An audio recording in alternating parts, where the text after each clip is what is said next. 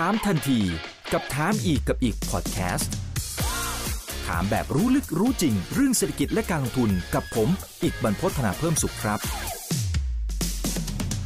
สวัสดีครับ สวัสดีทุกท่านนะครับ นี่คือถามทันทีโดยเพจถามอีกกับอีกกับผมอีกบรรพฒนาเพิ่มสุขนะครับ วันนี้เรียนเชิญอาจารย์ตั้มครับ อาจารย์พริยะสัมพันธารักษ์เข้ามาร่วมพูดคุยให้ความรู้กับพวกเรานะครับ สวัสดีครับอาจารย์ตั้มครับ สวัสดีครับอะทีนี้วันนี้หัวข้อที่เราจะ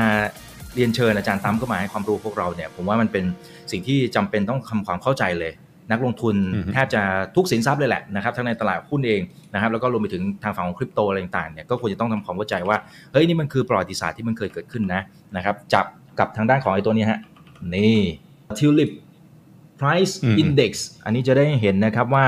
ราคาของทิวลิปเนี่ยนะครับมันตอนตอนแรกมันก็อาจจะไม่ได้พุ่งขึ้นไปร้อนแรงอะไรขนาดนั้นนะครับมันเป็นเครื่องที่แสดงสถานะนะครับความร่ำรวยอะไรว่ากันไปนะนะฮะตั้งแต่สมัยดัชรุ่งเรืองอยู่นะครับนะฮะแล้วก็มีการไล่ราคากันขึ้นไปนะครับแต่ว่าวันนี้เดี๋ยวอาจารย์ตามจะเล่าให้เราฟังหลากหลายแง่มุมนะครับทั้งในมุมครับที่ผมหลายคนอาจจะเข้าใจผิดนะครับแล้วก็มีหลายคนก็พยายามจะเปรียบเทียบเหมือนกันนะครับอาจารย์ตามว่าเฮ้ยมันเปรียบเสมือนกับฟองสบู่บิตคอยไหม หรือเอาคอยหรือเปล่า อะไรต่างๆอืมนานา มันก็จะเป็นในรูปแบบนี้นะครับอ่าเดี๋ยวก่อนอื่นเดี๋ยวให้อาจารย์ตั้มเล่าย้อนอดีตกลับไปหน่อยนะครับ นี่มันน่าจะเกือบ 400 ปีที่แล้วนะฮะอ่าครับผม จะเริ่มเล่ายังไงดีล่ะ คือคือเรื่องทิวลิปเนี่ยเป็นเรื่องที่ที่คนพูดถึงกันเยอะมาก ผมผมอยู่ครับในจริงๆ ผมได้ยินครั้งแรกนี่ก็ต้องบอกว่าก็พร้อมๆกับทุกคนมั้งคือเราก็อยู่ในวงการบิตคอยใช่ไหมฮะผมก็พูดถึงบิตคอยแล้วก็มีคนมาบอกว่าโอ้ยมันก็เหมือนดอกทิวลิปนั่นแหละ เราก็งงว่าเฮ้ยมันคืออะไร นะก็เลยไปศึกษาประวัติศาสตร์ดูนะครับก็เลยพบครับว่าเอออย่างแรกเลยผมชอบชอบ correct คนนิดนึงแล้วกันเวลาคนมาพูดอย่างนี้ก็จะบอกว่าเฮ้ยมันเขาไม่ได้เขาไม่ได้ซื้อขายดอกทิวลิปกันเขาซื้อขายหัวทิวลิปกันอืมอ่านะฮะเพราะไอ้ตัวสินค้าคือตัวหัว แล้วจริงๆหัวเนี่ยมันมี mechanism พิเศษที่ทำให้มันสามารถเกิดตลาดรูปแบบพิเศษเกิดขึ้นได้นะครับ คราวนี้พอเราไปไปศึกษาดูว่ามันมันก็เรียกว่ามันแตกต่างกันยังไงนะฮะอ่าคุณอีกเอารูปขึ้นมาให้พอดีเลย อันนี้เป็นทิวลิปพันธุ์อ g กัสตัสเอ่อเซมเพอร์อ g กัสตัสนะฮะซึ่งซึ่งก็เป็นพันธุ์พิเศษที่ซื้อขายกันที่ราคาสูงมากเลยในในในยุคสมัยนั้นนะครับครับคราวนี้เนี่ยเอ่อจะมาบอกว่าอยู่ดีๆคนดัตช์อยู่ดีๆ ก็จะมาซื้อขายทิวลิปกัน แล้วก็ปั่นราคากัน แล้วก็เจ๊งกันเนี่ยผมว่ามันมันเป็นการมองอะไรที่ที่อาจจะไม่ได้คำนึงถึงบริบท ภาพรวมมากนักนะฮะถ้าจริงๆ ผมทำ episode เรื่องนี้ไปแล้วในใน CDC Bitcoin Talk นะถ้าใครถ้าใครไม่ได้ดูนะก็เดี๋ยวได้ฟังกันตอนนี้แบบสั้นๆนะครับอ่าคือจริงๆ เราต้องเข้าใจ context มันนิดหนึ่งว่าไอ้เหตุการณ์ที่เกิดขึ้นเนี่ยมันเกิดขึ้นภายใต้ context ไหน context ที่เกิดขึ้นเนี่ยนะฮะคือในช่วงในช่วงทศวรรษช่วงนั้นเนี่ยช่วงประมาณแบบ 10 20 30 ปีแถวๆนั้นเนี่ยนะฮะอ่าเป็นช่วงที่เขาเรียกว่าอะไรเศรษฐกิจในดัชเนี่ยกำลังรุ่งเรืองมากๆ นะครับกำลังรุ่งเรืองมากๆเลย มันเกิดมหาอำนาจปรากฏการณ์อืมจะเรียกว่าเป็นมหาอำนาจทางการค้าก็ได้ ปรากฏการณ์ที่เกิดขึ้นเนี่ยคือเกิดการสร้างเขาเรียกว่าสร้างสร้างเงินในในระบบมาตรฐานทองคำขึ้นนะฮะดัชกลายเป็นเมืองเขาเรียกว่าเป็นเป็นเป็นเมืองค้าขายที่สำคัญนะครับ ทุกประเทศทุกเมืองทุกทุกอารยธรรมเนี่ยจะต้องไปซื้อขายกันที่ที่ที่อัมสเตอร์ดัมเนี่ยแหละนะฮะก็ ก็เรียกว่าเป็นเป็นที่แรกที่เกิดตลาดหุ้นขึ้นใช่ไหมนะฮะเป็นที่แรกที่เกิดตลาดหรือเกิดธนาคารขึ้นธนาคารกลางแห่งแรกของโลกก็คือ Bank of Amsterdam เนี่ยก็เกิดขึ้นที่ดัตช์นี่เองนะฮะแล้วก็เกิดขึ้นในยุคสมัยเดียวกันนี้ด้วยนะเกิดขึ้นในยุคสมัยเดียวกันนี้ด้วย และเป็นสาเหตุอันหนึ่งเลยที่ทำให้เกิดความรุ่งเรืองขึ้นนะเพราะว่าตอนนั้นเนี่ยเศรษฐกิจของโลกเนี่ยมันเพิ่งก้าวพ้นออกมาจากช่วงยุคมืดไม่นานนะครับการที่เศรษฐกิจตกอยู่ในช่วงยุคมืดเนี่ยมันมีมันมีสภาวะเศรษฐกิจอยู่อย่างหนึ่งคือเมืองเนี่ยมันถูกแบ่งการปกครองออกเป็น เป็นเป็นให้เป็นหน่วยย่อยๆนะฮะในช่วงยุคมืดนี่ก็จะแบ่งเป็นตามหน่วยย่อยๆ ตามความเชื่อทางศาสนา ตามหัวเมืองต่างๆนะฮะมีตำแหน่งมีมีมีพระราชวังมีกษัตริย์มีเขานู่นเขานี่อะไรเงี้ยนะฮะก็ก็จะเป็นเมืองของใครของมัน คราวนี้สิ่งที่เกิดขึ้นอย่างหนึ่งคือระบบการเงินเนี่ยมันมันค่อนข้างที่จะพังค่อนข้างที่จะล่มสลายพอสมควร ทุกคนก็ใช้เหรียญทองเหรียญอะไรต่ออะไรเนี่ยแหละ แต่ว่าแต่ละเมืองแต่ละหัวเมืองเนี่ยมีการผลิตเงินของตัวเอง นะฮะแต่ละโบสถ์แต่ละความเชื่อแต่ละลัทธิมีการผลิตเงินของตัวเอง คราวนี้พอเขาผลิตเงินของตัวเองเนี่ยแล้วผู้คุมการผลิตเนี่ยอาศัยตราบนเหรียญต่างๆ ตราบนเงินต่างๆเนี่ยในการบอกว่าเงินไหนเป็นเป็นเงินจริงเนี่ยก็จะมีการดีเบสเงินนะก็คือมีการที่ค่อยๆ ลดปริมาณทองคำหรือปริมาณปริมาณตัวโลหะมีค่าในเงินเนี่ยลงทีละนิดทีละนิดทีละนิด เพื่อดึงเอาความร่ำรวยเนี่ยไปอยู่ที่ตัวเจ้าเมืองนะครับเพราะฉะนั้นเนี่ย มันก็เลยเหมือนประชาชนในทั่วทวีปยุโรปตอนนั้นก็มีสภาวะเหมือนแบบอยู่เป็นทาสถูกกดเอาไว้นะเพราะว่าเก็บเงินไปเงินก็เสื่อมค่าลงไปเรื่อยๆ ในขณะที่ชนชั้นปกครองรวยขึ้นเรื่อยๆ สิ่งที่เกิดขึ้นจริงๆมันเกิดขึ้นก่อนหน้านั้น คือมีมีการสร้างเหรียญฟลอรินขึ้นนะถ้าถ้าใครศึกษาประวัติศาสตร์เรื่องนี้มันจะต่อเนื่องมาจากฟลอรินนะฮะฟลอรินเนี่ยเป็นเหรียญทองเหมือนกัน แต่ว่าความแตกต่างของฟลอรินคือว่ามันมันมีความมั่นคงในเชิงนโยบายมากๆ มันไม่มีการลดปริมาณทองคำลงเลยตลอดระยะเวลาที่มันถูกใช้งาน นะครับเหรียญฟลอรินเนี่ยถูกสร้างขึ้นโดย conglomerate โดย federation ของกลุ่มพ่อค้านะไม่ใช่เป็นพวกเจ้าเมืองใดเจ้าเมืองหนึ่งเขาต้องการสร้างสกุลเงินที่แข็งแกร่ง แล้วพอเขาสร้างขึ้นมาได้เนี่ยปีแรกๆไม่มีใครสนใจ แต่พอทำไปสักพักหนึ่งเนี่ยคนเริ่มหันมาสนใจ เพราะว่าเหรียญของฟลอรินเลยกลายเป็นเหรียญที่เรียกว่าได้รับความนิยมสูง พอได้รับความนิยมสูงคนก็อยากมาทำการค้าขายกันที่เมืองนี้นะฮะแล้วก็ตัวฟลอรินเหรียญฟลอรินเองนี่แหละในสุดก็ค่อย ๆ แพร่มาจนมาถึงมาถึงที่ที่ที่เมืองดัตช์ตรงนี้นะที่เมืองอัมสเตอร์ดัมนะครับ ตอนนั้นเองก็มีคนพยายามจะทำฟลอรินปลอมแล้วกัน ผมผมเล่าแบบคร่าวๆข้ามๆนิดหนึ่งนะมันข้ามทีหลายร้อยปีเหมือนกันนะฮะมีคนพยายามทำฟลอรินปลอมขึ้นมา ก็คล้ายๆกันแต่มันออกเป็นอีหรอบเดิมคือไอ้ฟลอรินปลอมเนี่ยก็เรียกเป็นเหรียญทองนะฮะที่เหมือนจะกลับเข้าสู่ gold standard ใหม่ แต่ไปอยู่ตามหัวเมืองต่างๆ ก็กลับมาเจอปัญหาเดิมคือมีการ debase มีอะไรต่ออะไรเหมือนเดิม ก็เลยมีกลไกกลไกหนึ่งที่เขาจะสร้างขึ้นคือสร้างธนาคารกลางขึ้น ธนาคารกลางแห่งอัมสเตอร์ดัมเนี่ยมีหน้าที่ตรวจสอบเหรียญทอง นะตรวจสอบเหรียญทองของเมืองต่างๆ ที่มาค้าขายว่าเหรียญแต่ละเหรียญเนี่ยมีปริมาณทองคำเท่าไหร่ ซึ่งมันพิสูจน์ไม่ยาก แต่ว่าเขาพิสูจน์ตรงกลางแล้วมีการออก certificate มีอะไรต่ออะไรเนี่ยทำให้เขาเรียกว่าเจ้าเมืองต่างๆ ไม่สามารถที่จะ debase เงินของตัวเองได้อีกต่อไปนะตอนนั้นเนี่ยพอเขาทำแบบนี้ใคร ๆ ก็อยากจะมาค้าขายกันที่นี่ ใครๆก็อยากจะมาค้าขายกันที่นี่ต่อนะเพราะว่าตรงนี้เนี่ยก็จะได้แบบได้รับการตรวจสอบด้วยเงินทองจริง ไม่ทองจริงยังไงใช่ไหมนะฮะเราก็เป็นการกระตุ้นให้แบบว่าทุกคนรักษาคุณค่าของเงินของตัวเอง สิ่งที่ทำให้ตามมาเกิดขึ้นตามมาก็คือคนในเมืองอัมสเตอร์ดัมคนในดัตช์เนี่ยนะฮะค่อยๆรวยขึ้นค่อยๆคนในเนเธอร์แลนด์ค่อยๆรวยขึ้นรวยขึ้นรวยขึ้น โดยเฉพาะยิ่งชนชั้นกลาง เพราะสิ่งที่เกิดขึ้นคือพอเงินเนี่ยมันไม่เสื่อมค่า คนทำงานแล้วเก็บเงินได้ เขาจะเริ่มค่อยๆ ยกระดับคุณภาพชีวิตก็ได้ นะถ้าเงินมันเสื่อมค่าลงไปเรื่อยๆ คนทำงานเก็บเงินเงินเรามันเสื่อมค่าลงใช่ไหมคุณภาพชีวิตเราจะอยู่เท่าเดิม ก็จะถูกกดไว้คุณเป็นทาสก็เป็นทาสไป คุณเป็นไพร่ก็เป็นไพร่ไป แต่พอเงินที่เราเก็บไว้มันสามารถที่จะพอกคูณขึ้นได้เนี่ยชนชั้นกลางก็เริ่มมีฐานะสูงขึ้นสูงขึ้นสูงขึ้น แต่ชนชั้นกลางเนี่ยเขาก็เป็นแบบเป็นช่างไม้ช่างทำรองเท้าช่างอะไรต่ออะไรทั้งหลายเขาไม่ได้มีประสบการณ์ทางด้านการตัดสินใจทางการลงทุนหรืออะไรต่ออะไรเหมือนในทุน ก็เลยมีพูดง่ายๆก็คือนี่คือสิ่งเดียวที่ที่เกิดขึ้นในหลายยุคสมัยเลยช่วงปี 1920 ที่เกิดกลุ่ม The Pen นะฮะที่กลายเป็นแบบชื่อของ Penthouse อะไรเงี้ยเศรษฐีใหม่นึกออกไหมนะอันนี้ก็เหมือนกันเกิดเศรษฐีใหม่เกิดขึ้นไอ้เศรษฐีใหม่เนี่ยไม่ว่ายุคไหนมันก็เหมือนกันคือมันทำอะไรไม่ค่อยเป็นเขาก็จะลงทุนมั่วเลย มีเงินแล้วไงเริ่มลงทุนก็ลงทุนมั่วไปหมดเลยนะฮะลงทุนกับงานศิลปะ จริง ๆ ตอนก่อนหน้านั้นเนี่ยทางฝั่งฟลอเรนซ์ก็จะมีกลุ่มแต่พวกพวกตระกูลเมดิชีเมดิชีก็จะเป็นพวกตระกูลที่สนับสนุนงานศิลปะ มาดั้งเดิมใช่ไหมนะฮะพวกกลุ่มเศรษฐีใหม่ก็สนับสนุนงานศิลปะบ้าง แต่บางทีรสนิยมอาจจะไม่ได้เทียบเท่าพวกกลุ่มเมดิชีเดิม ก็จะมีงานศิลปะแปลกๆ เกิดขึ้นในยุคสมัยนั้นนะเริ่มเกิดพวกสไตล์แบบเหมือนเหมือนสมัยที่ปัจจุบันเริ่มแหกไปพวก modern art อะไรต่ออะไรในช่วงปี 20 อะไรเงี้ยเนาะนะครับเเริ่มเกิดการลงทุนอะไรแปลกๆ แต่ไม่หมดคือไม่ได้มีแค่ทิวลิป มีอีกหลายอย่างเลยสินค้าที่เราไม่ได้คิดว่าราคามันจะระเบิดได้นะฮะ ก็ค่อยๆมีราคาสูงขึ้น เพราะว่าคนเขาก็พยายามหาอะไรสักอย่างเพื่อที่จะลงทุนมีเงินเก็บแล้วไงก็อยากให้เงินเก็บงอกเงยนะก็มีทั้งสแกมมีทั้งมีอะไรต่ออะไรเยอะแยะ ตรงนี้เนี่ยเป็นจุดที่พอเราศึกษาไปเออมันคล้ายๆกับโลกในคริปโตเหมือนกันตอนนี้นะเพราะว่าคนก็คนนักลงทุนหน้าใหม่เยอะ พยายามหาอะไรลงทุนในในรูปร่างในสิ่งรูปร่างแปลกๆค่อนข้างเยอะเหมือนกัน จริง ๆ แล้วเนี่ยก่อนที่จะถึงปีที่เรียกว่าเป็นปีที่มีปัญหานะฮะผมจำไม่ผิดเรื่องปี 16 อะไรนั่นหนึ่งหกห้าสามเลยแถวๆนั้นใช่ไหมหนึ่งหกสองสองหรือเปล่าฮะไม่แน่ใจสักปีหนึ่งหนึ่งหกน่าจะสามเจ็ดมั้งฮะช่วงช่วงมันจะเริ่มมีหนึ่งหกสามเจ็ดนั่นคือพีคใช่ไหมหนึ่งหกสามเจ็ดคือพีคแต่จริงๆแล้วเนี่ยไอ้การซื้อขายหัวทิวลิป แล้วก็ mark ราคาหัวทิวลิปขึ้นไปสูงมากๆเนี่ยมันเกิดขึ้นมาก่อนหน้านานละ เกิดขึ้นมาก่อนหน้าเป็นเป็นทศวรรษเลยนะครับค่อยๆเกิดขึ้นแต่ว่าอยู่ในวงเล็กมากๆนะโดยที่หัวทิวลิปที่เรียกว่าเป็นหัวทิวลิปที่คนเขาชอบกันมากที่สุดเนี่ยคือไอ้ตัวหัวออกัสไอ้ Semper Augustus เนี่ยแหละนะฮะอันนี้เนี่ยเป็นทิวลิป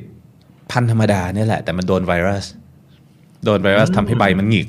ทำให้ใบมันหงิก แล้วก็ทำให้ดอกมันมีสีด่างๆเออมันก็เลยกลายเป็นทิวลิปด่าง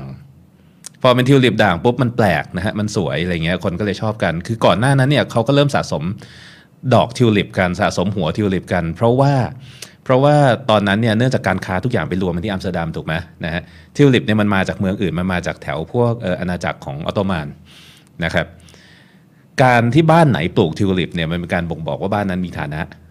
ไม่ใช่แค่มีฐายาฐานะอย่างเดียวคือหัวแบบหัวอินเตอร์ด้วยใช่ป่ะดอกไม้นอกเอาดอกไม้นอกมาปลูกหน้าบ้านอะไรเงี้ยแล้วก็จะมีฐานะก็จะเริ่มปลูกกัน ปลูกกันไปปลูกกันมามันมีคนทำพันธุ์นี้ขึ้นมา ก็ไปเจอว่ามีทิวลิปด่างนะฮะแล้วก็พอเห็นทิวลิปด่างปุ๊บก็มีคนมาขอซื้อต่อก็ให้ราคากันสูงขึ้นสูงขึ้นสูงขึ้นนะแต่ว่าความพิเศษของทิวลิปเนี่ยที่ทำให้เกิดตลาดซื้อขายทิวลิปขึ้นได้เนี่ยมันอยู่ที่ที่กลไกของตัวทิวลิปเองนะฮะคือทิวลิปเนี่ยมันจะ มันจะเขาเรียกว่าอะไรจากถ้าเราปลูกจากเมล็ดนะฮะกว่าที่จะออกดอกได้เนี่ยใช้เวลาประมาณ 7-8 ปีเลย แต่ว่าที่เขาซื้อขายกันนะเขาไม่ได้ซื้อขายเมล็ดนะครับเขาต้องการแบบไปปลูกปุ๊บปีหน้าขึ้นอะไรเงี้ยฉันต้องโชว์เพื่อนบ้านแล้วปีหน้านะเพราะฉะนั้นเนี่ยเขาจะซื้อขายหัวทิวลิปไอ้หัวทิวลิปเนี่ยคือเวลาที่มันงอกออกมาเป็นต้นงอกออกมาเป็นดอกเนี่ยนะฮะแล้วพอดอกมันเหี่ยวลงเนี่ย มันเหี่ยวลงมันตายไปเนี่ย มันจะกลายเป็นหัวอยู่ใต้ดินไอ้หัวเนี่ย เอาไปวางที่ไหนนะฮะอีกปีหนึ่งก็ขึ้นเป็นดอกใหม่อ๋อคอ่ารับแค่ไม่ถึงปีด้วยแค่ไม่กี่เดือนนะขึ้นเป็นดอกใหม่ แล้วก็เหี่ยวแล้วกลายเป็นหัวใหม่คือมันเหมือนแบบมันโตแล้วมันหดกลับเข้าไปโตแล้วหดกลับเข้าไปได้เรื่อย ๆ นะครับเขาก็เลยเกิดการที่ว่าเออเวลาเราเห็นหัวดอกทิวลิปที่ไหนสวยๆเราก็จะไปบอกว่าเฮ้ยขอซื้อหัวอืมเร็วเมื่อดีเมื่อมันเหี่ยวแล้วเดี๋ยวขอซื้อหัวเออมันไม่ใช่แค่เร็วดีด้วย เราได้มั่นใจว่าเราจะได้สีไหนดอกไหนพันธุ์ไหนอ่า รูปร่างไหนลายไหนนึกออกไหมฮะเออเราก็จะไปขอซื้อหัวที่เกิดขึ้นหลังจากที่ดอกนี้มันเหี่ยวลงไป มันก็จะมีหัวแตกหน่อขึ้นอยู่ใต้ดินนะครับก็ไปขอซื้อหัวไว้ล่วงหน้า ปัญหาคือหัวมันไปขอซื้อเลยไม่ได้เพราะฉะนั้นสมมุติว่าผมไปบ้านคุณอีกคุณอีกปลูกดอกทิวลิปสวยมากเลยผมบอกขอซื้อหัวทิวลิปสิบหัวได้ไหมคุณอีกก็จะต้องให้ผมเซ็นสัญญานะอ่าอืมผมก็หมายว่าว่าผมเอาจริงก็จะนะต้องขอเซ็นสัญญานะ ว่าแบบอีกสามเดือนที่มันจะเหี่ยวเนี่ย ผมจองนะสิบหัว แล้วก็วางเงินมัดจำนะครับครับ สิ่งที่เกิดขึ้นคืออะไร มันคือสัญญา futures อืมนี่น่าจะเออตอนนั้รั้งแรกของโลกเลยไหมฮะ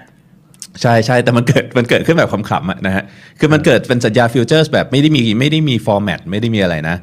ครับแต่มันกลายเป็น futures contract ดื้อๆนะฮะแล้วผมก็สามารถที่จะซื้อสัญญาที่จะรับหัวทิวลิปจากบ้านคุณอีกไปได้อ่านะคราวนี้เนี่ย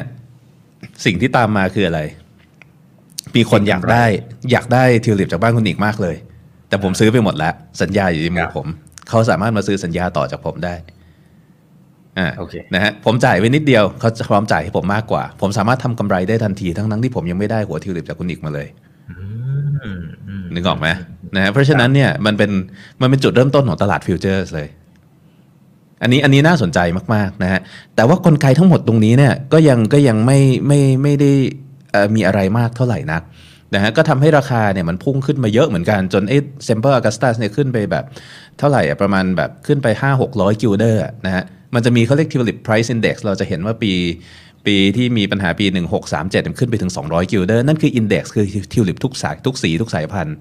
แต่ในปีนั้นเนี่ยเซมเปอร์อ g กัสตัสเนี่ยขึ้นไป peak ถึงราวๆ ประมาณรู้สึกจะแบบพันสองพันหรือห้าพันกิลเดอร์เนี่ยอืมนะเซมเปอร์อ g กัสตัสหนึ่งดอกสามารถซื้อถนนได้หนึ่งถนน โอ้โห ในในหนึ่งหัวนะเออสามารถซื้อถนนได้ครับหนึ่งถนนนะฮะหรือซื้อ city block ได้หนึ่ง city block เนี่ยนั่นคือเป็นเรื่องที่เขาคุยกัน นั่นคือจุดพีคของมันแต่ก่อนหน้านั้นอาจจะเห็นว่ามันค่อยๆ คือถ้าเรามาดูทราฟทางซ้ายมืออะมันเหมือนขึ้นไม่ชันถูกไหมครับแต่ถ้าคุณตัดไอ้ที่ชันๆ ออกไปจริงๆมันชันมากมาตลอดนะ มันเหมือนบิตคอยเรามองย้อนหลังไปปี 2017 หรือมองย้อนไปปี 2014 อะไรเงี้ยนะฮะเอ่อที่มันดูเหมือนไม่ชันอะจริง ๆ ตอนนั้นมันก็ชัน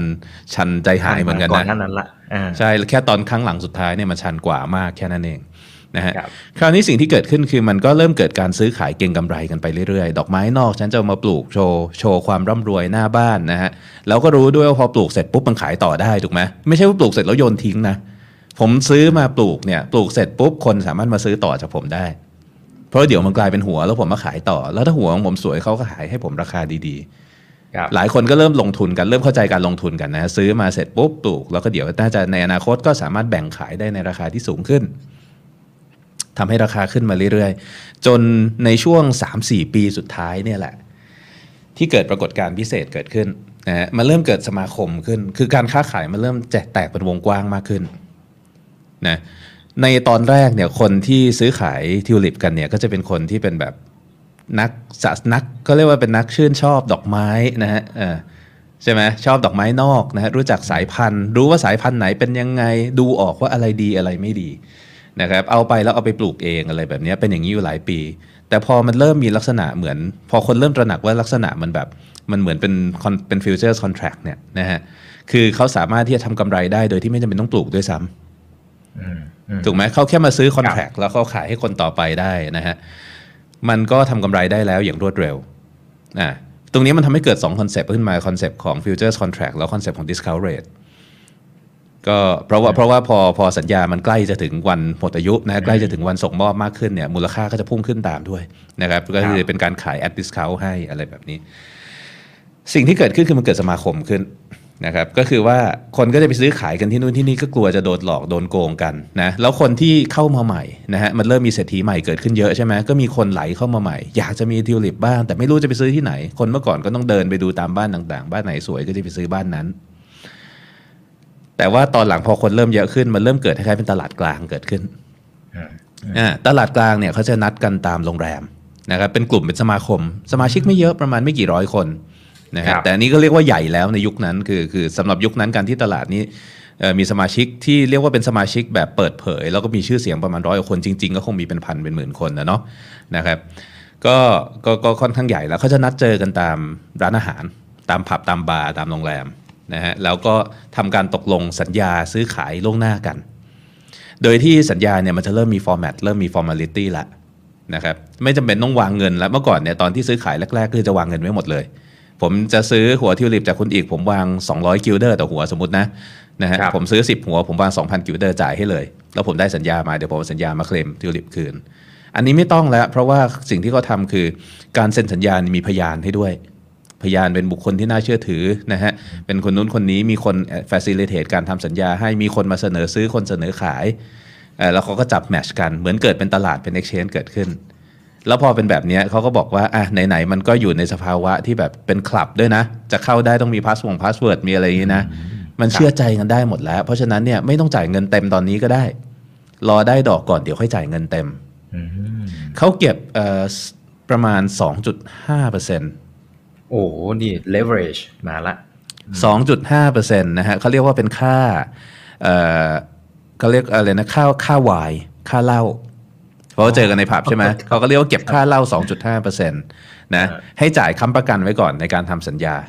เวลาถึงวันที่จะได้ดอกค่อยจ่ายเงินเต็ม ตรงนี้แหละ อันนี้แหละคือจุดที่ทำให้เราเห็นกราฟที่มันพุ่งปี๊ดขึ้นไปนะฮะเพราะว่าจุดนี้สิ่งที่เกิดขึ้นคืออะไรเอ่อ risk reward คนใช้มันตังเปค์ลี่ยนไปนิดเดีเลยวยเอ่อ risk reward model มันเปลี่ยนไปโดยสิ้นเชิงนะครับผมสามารถที่จะซื้อทิวลิปจำนวนมากด้วยเงินนิดเดียวได้ และด้วยเงินนิดเดียวเนี่ยผมสามารถทำกำไรได้ทันทีนึกออกไหมนะฮะครับอ่าผมสามารถเอาคอนแท c t ที่ผมมีไปขายต่อได้ทันทีอ่าแล้วพอเออตอนทำกำไรเนี่ย คิดเป็นเปอร์เซ็นต์เนี่ยมันสูงมาก มันจะสูงมากกำไรสูงกำไรสูงต้นทุนต่ำ แบบหวบเลยนะทีเดียวหวบเลยนะฮะเพราะฉะนั้นสิ่งที่ตามมาตอนนั้นก็คือคนก็เลยแห่เข้ามาลงทุนกันเยอะมากเลย คนพยายามหาทางเข้ามาในคลับเนี่ยในทิวลิปคลับเนี่ยกันมหาศาลเลยนะครับเข้ามาเพื่อที่จะแย่งกันซื้อ แย่งกันซื้อสัญญา แย่งกันทำสัญญานะโดยที่จริง ๆ แล้วเขาบอกว่าแทบจะไม่มีใครได้ปลูกทิวลิปกันแล้วด้วยซ้ำตอนนั้นเออตอนนั้นเนี่ยมันมีปัญหาเกิดขึ้นหลายอย่างนะฮะมันเป็นปัญหาในเรื่องของ risk reward ratio ที่เปลี่ยนแปลงไปทำให้คนที่ที่ไม่ได้สนใจดอกไม้ไม่ได้อะไรเข้ามาเทรดกันเยอะเลย นะครับเพราะว่าเขาสามารถแบบลงทุนได้เงินนิดเดียวเพื่อ move เงินมหาศาล ใช้ leverage มหาศาลได้อันที่หนึ่งอันที่สองคือพอมันเป็นแบบนั้นคนซื้อก็ไม่รู้เรื่องแล้วมีคนหลอกขายเยอะด้วย มีคนเอาดอกที่ไม่ใช่ดอกพันธุ์สวยๆ ไม่ใช่อะไรต่ออะไรมาขายในราคาแพงๆ เยอะนะฮะมีแม้กระทั่งคนเวียนเทียนอืมคือขายเกินจำนวนขายโดยไม่มีของเป็น naked short แล้วกันนะฮะเอ่อเขาก็แบบว่าเอ่อ มีดอกให้ดูอะแต่ว่าจริง ๆ ขายหมดไปแล้ว แต่ก็ยังประกาศขายอีก เพราะเขารู้ว่าเขารู้ว่านี่มีคนออเดอร์ซื้อมาเยอะๆเถอะยังไงเขามีเงินที่จะไปซื้อมาเติมออเดอร์นั้นได้อยู่ดี คือถ้าเขาสามารถทำกำไรได้เขาก็สามารถเติมได้นึกออกไหมเพราะฉะนั้นเนี่ยมันเกิดมันเกิด fake demand fake supply ขึ้นเยอะแยะเลยตอนนั้นที่ปั่นราคาขึ้นไป มีการให้กู้ยืมนะฮะมีการให้กู้ยืม ไม่มีเงินไม่เป็นไร มีนายทุนมีธนาคารที่เข้าไปเกี่ยวข้องและให้กู้ยืมด้วย ให้กู้ยืมด้วยดอกเบี้ยต่ำๆด้วย เพราะฉะนั้นเนี่ยมันจะมีอีกปรากฏการณ์หนึ่งคือปรากฏการณ์ปั่นราคาตัวเองนะครับครับเอ่อผมสามารถตั้งคล้ายๆเป็นเป็นบุคคล 2 บุคคล ซื้อขายกันเองเพื่อปั่นราคาขึ้นไปเรื่อยโอ้โหๆโดยที่กู้ยืมกู้เงินมาแต่ละคนต่างกู้ต่างยืมต่างกู้ต่างยืมมาใช่ไหมนะฮะเราก็ปั่นขึ้นไปเรื่อยๆ เพื่อที่ในที่สุดเนี่ยถ้าขายให้บุคคลที่ 3 ได้สักครั้งหนึ่งเนี่ยทั้งสองฝ่ายก็ได้กำไรมหาศาล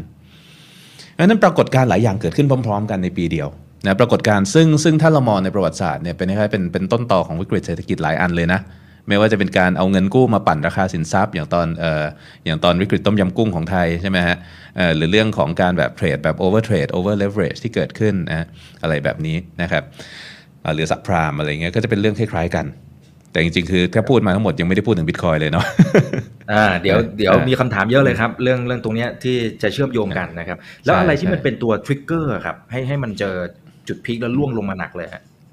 จริง ๆ อันเนี้ยมันเป็นทริกเกอร์ง่ายๆเลยนะฮะมันเหมือนกับพวกบูมบัสไซเคิลทางเศรษฐกิจอะครับคือเมื่อเมื่อกระแสมันช้าลงนิดเดียว คือเวลาเวลาที่เศรษฐกิจตัวนี้มันโตด้วยความเร่งเร็วมากๆอะนะฮะมันไม่จำเป็นที่จะต้องเร่ง มันไม่จำเป็นที่จะต้องหักหัวลงก่อนที่มันจะพังทลาย มันแค่เร่งช้าลงนิดหนึ่งมันก็พังแหละ เพราะอย่าลืมว่าพอมันเริ่มมีเรื่องเงินกู้เข้ามาเกี่ยวข้อง คนต้องใช้หนี้อืมอืมนะฮะเอ่อ ถ้าอยู่ดีๆ การเสนอซื้อเอ้ยการเสนอขายเนี่ยมันไม่มีคนมารับซื้อต่อ หรือมีช้าลงนิดนึงเนี่ยความสามารถในการใช้หนี้มันหายไปใช่ไหมมันใช้ไม่ได้มันเริ่มมีการทวงหนี้เกิดขึ้นก็เลยต้องมีการขายขาดทุน คือการที่มันมีหนี้เนี่ยนะฮะมันเป็นการพุท pressure ในฝั่งผู้ขายให้ต้องรีบขาย ถูกไหมพอต้องรีบขายแล้วเนี่ยพอพอฝั่งผู้ซื้อเริ่มชะลอลงเพราะราคามันขึ้นไปสูงเหลือเกินภายในปีเดียวเนี่ยคนก็ต้องเอะใจกันแล้วแหละนะมันขึ้นจากแบบแค่ไม่กี่สิบกิลเดอร์ขึ้นไป 200 กิลเดอร์ในราคาเฉลี่ย นะครับตอนนั้นไม่ต้องพูดถึง Semper Augustus นี่ไม่รู้ไปกี่พันกิลเดอร์แล้ว คนก็จะแบบซื้อเอาจริงๆ คืออยากซื้อแต่ซื้อไม่ไหวเนาะ demand มันเริ่ม fall demand มันเริ่มสัมันเริ่มมันเริ่ม subside ลง คราวนี้ถ้าตลาดมันไม่ได้มี leverage มหาศาลเนี่ยมันก็ไม่เป็นไร demand มาก็ demand ลดลงก็ราคาก็ปรับตัวลงแล้วเดี๋ยวก็ขึ้นใหม่ แต่อันนี้ตลาดมัน over leverage มาก คนขายเนี่ยมี sell มี pressure ที่จะต้องขายให้เร็วมากๆ เพราะเขามีหนี้ เพราะฉะนั้นพอเขาขายไม่ได้ปุ๊บเขาต้องรีบลดราคาอย่างรวดเร็วเพื่อที่จะขาย แล้วพอมีคนหนึ่งเริ่มลดละมันก็จะเริ่มสร้างความไม่มั่นใจในกลุ่มผู้ซื้ออีกเฮ้ยทำไมมันลดวะทำไมมันถูกลงวะ ไหนว่ามันขึ้นไปเรื่อยๆไงวะ ก็รอไม่ซื้ออีกนะฮะ ตรงนี้เป็น cascading effect ก็คือสิ่งที่เกิดขึ้นเนี่ยมันมันคือ cascading stop loss แบบที่เกิดขึ้นในในลักษณะตลาดตลาด crash นั่นแหละ เพราะคนที่ที่กู้ยืมมาเพื่อซื้อเนี่ยเขาก็ต้องใช้หนี้เขาก็ต้อง stop loss ตัวเขาลงไปเรื่อยๆ มันก็ยิ่งผลักราคาให้ลงลงลงลงอย่างรวดเร็ว เพราะฉะนั้นเนี่ยแค่ดีมานมันมันซาลงนิดเดียวเนี่ยตลาดก็ crash ได้นะครับแต่เลยอยากจะให้เห็นแหละว่าว่าว่ามันมันน่าสนใจกว่าที่คิดนะ ทั้งในแง่ของต้นต่อและที่มานะฮะต้นต่อและที่มาที่เกิดจากเขาเรียกว่าความเฟื่องฟูทางเศรษฐกิจที่เกิดขึ้นใหม่ จากเอ่อจากเขาเรียก standard ทางการเงินใหม่ที่ทำให้เกิดเรียกว่า the new rich ขึ้นนะครับเกิดการลงทุนต่างๆ ขึ้นแล้วการพัฒนาในรูปแบบของกลไกการซื้อขายแล้วกัน ที่สร้างให้เกิดเป็นให้เป็น futures product ขึ้นเอ่อแล้วก็จริง ๆ คือแบบให้เกิด leverage ขึ้นนะแล้วก็มีการมา finance leverage ตรงนี้อีก กลไกทุกอย่างเหล่านี้ประกอบกัน เรียกว่าเป็นเป็นสูตรสำหรับหายนะแล้วกัน เพียงแต่ว่าตรงเนี้ยที่ที่ผมอยากเล่าตรงเนี้ยคือมันไม่เหมือนกับที่บางทีเราเราฟังคนเล่าเขาจะบอกว่าอ๋อมันเป็นสินค้าที่เราซื้อมาแล้วเราหวังว่าเราจะขายแพงขึ้นในอนาคตอ่าเออแล้วพอคนคิดอย่างเงี้ยก็จะให้ซื้อมาแล้วขายให้คนต่อไปนะ buy uh, sell to another loser at higher price ไปเรื่อยๆใช่ไหม ถ้าเป็นอย่างนั้นน่ะคือมันเป็นอย่างนั้นช่วงแรกๆมันก็จะเป็นอย่างนั้น แต่ถ้าเป็นแค่นั้นน่ะมันไม่ผลักราคาขนาดนี้นะถ้าเป็นแค่นั้นเนี่ยมันก็คือมันก็เหมือนกับสินค้าอื่นๆ ในตลาดทั้งหมดนั่นแหละถูกครัปะบนะเวลาเวลาอะไรที่มันอยู่ในเทรนด์ขาขึ้น คนก็หวังที่จะซื้อเพื่อขายให้ราคาแพงขึ้น ขายได้ราคาแพงขึ้น แต่ว่าถ้ามันไม่ได้มีเขาเรียกว่าเนี่ยไม่ได้มี over leverage ไม่ได้มีการ manipulate เอ้ยไม่ได้มีการปรับโครงสร้างตลาด ไม่ได้มีการเปลี่ยน risk reward ratio ที่เราสามารถลงทุนแค่ 2.5%ของ asset price แล้วแล้วเทรดได้เงี้ยมันก็จะไม่ได้ฟูมากขนาดนั้น เพราะว่าคนที่จะเข้ามาลงทุนเขาต้องคิดถึง risk ของเขา แน่นอนว่าเขาหวังว่าเขาจะขายที่ราคาแพงขึ้นได้แต่ความเสี่ยงล่ะเป็นยังไงเฮ้ยแต่ถ้าความเสี่ยงมันเหลือแค่ 2.5%ล่ะถูกไหมนะฮะเพราะฉะนั้นเนี่ยจริงสิ่งที่ทริกเกอร์จริงๆ คือการเปลี่ยนแปลงในเชิงของของ risk reward และนนี้สำคัญมากๆเพราะ risk reward คือกลไกหลักเลยของของเขาเรียกว่าของของระบบตลาดเสรีนะครับอันนี้เป็นจุดที่ที่เราที่เราต้องต้องต้องต้องพิจารณาดีๆ ว่าว่าว่ามันหมายความว่ายังไงอะเนาะแล้วก็ค่อยเอามาดูเปรียบเทียบว่าในสิ่งที่เกิดขึ้นในตลาดปัจจุบันตอนนี้เนี่ยมันเหมือนหรือมันต่างอย่างไรในส่วนไหน มันมีทั้งส่วนที่เหมือนแล้วมันมีทั้งส่วนที่ต่าง ตรงนี้พอเราพอเราศึกษาไปนะครับ แต่ก็ก็ก็สนุกดีคือคือคือ คือมันประจวบเหมาะหลายอย่างเนาะที่เราเห็นนะฮะ